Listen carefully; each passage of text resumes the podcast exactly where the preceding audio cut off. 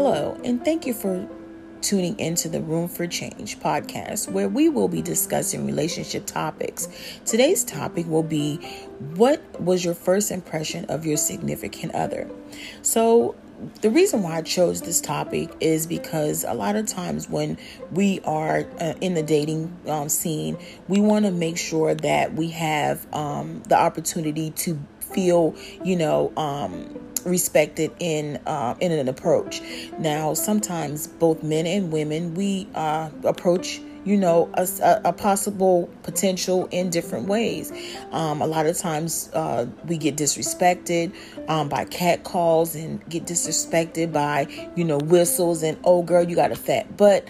Um, you know those type of approaches we most women do not like. We feel that is very you know disrespectful and it's also a red flag to most of us. But to give a prime example of what I feel was a good impression um, for uh, me when I met my previous husband, Melvin, um, was that, you know, he approached me in an old, old school manner, but it wasn't disrespectful. And he, you know, definitely caught my interest with, um, you know, a brief conversation that we had um, during the night. So, you know, to, to give you a little bit of the story, I met Melvin in 2013 um, while I was out hanging out with some, with some girlfriends at a club.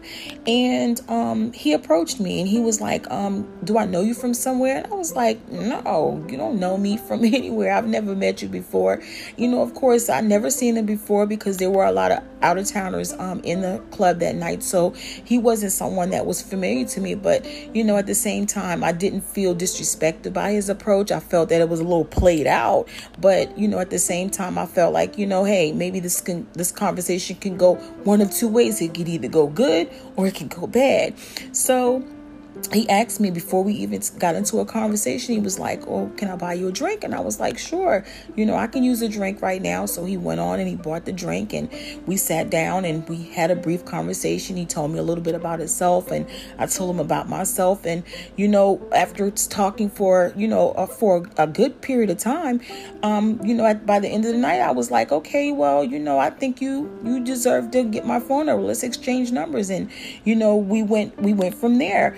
But the point of point of uh, point of this uh, topic is that your first impression of somebody is definitely going to make or break the opportunity to get to know that person. You know, um, with his approach, I felt like you know he wasn't disrespectful. He he he showed interest. He showed um, that he had respect. His mannerism was you know was up to par, and I didn't feel like you know this was not going to go anywhere. I felt like you know he had potential so I had no problems with giving him my phone number. But you know, we have situations where you know um, we we we are approaching a way, and you know, immediately we there that red flag goes up. But a lot of times, you know, both females and men. We we disregard those red flags and end up in a relationship that should have never took place.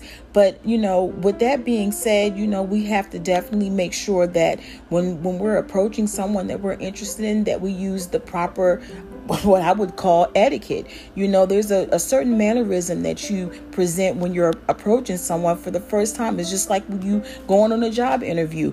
When the interviewer is um, discussing, you know, options for offering you a position, what, what are they going to do? They're going to definitely say, you know, the person's mannerism was good.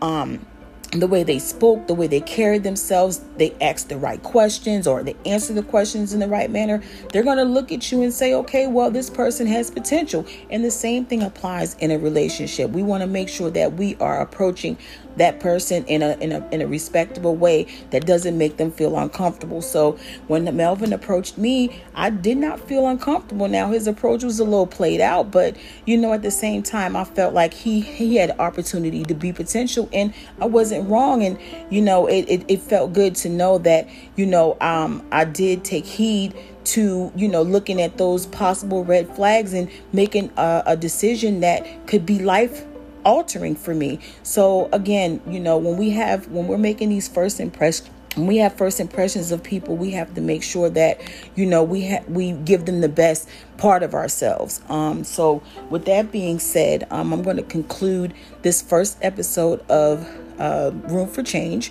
You can definitely uh, leave a q&a we'll have a q&a in um, on my facebook page for room for change.